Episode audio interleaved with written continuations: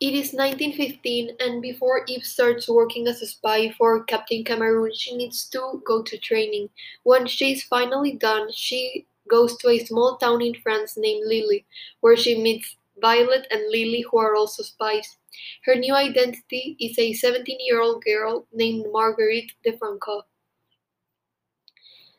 Eve starts to notice that the situation in Lille is horrible.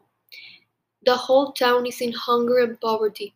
She gets a job in a restaurant called Lilith, and this is a place where Germans go, so she it's the perfect opportunity to gather information.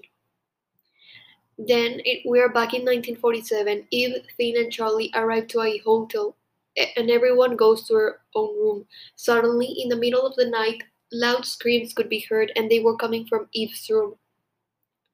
Uh, Finn broke the door and Eve was shouting there with while holding a gun. He took that gun away from her and calmed, calmed her down. According to Finn, he told Charlie this was something recurring and he took the bullets out of her gun every night to avoid any danger.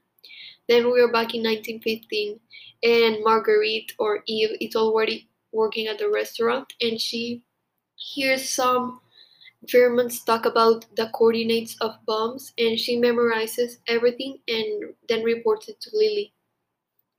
Um, Monsieur Wenne, who owns uh, the restaurant at which Eve works, was suspicious about the place she was supposed to be boarding because she didn't have the accent from there, so he knew este, she was lying about her hometown. So she, she told him he was she was born in Nancy.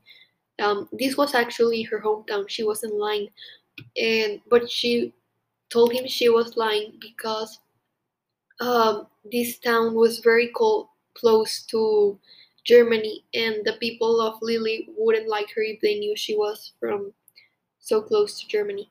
So she, he believed her, and she continued with her work.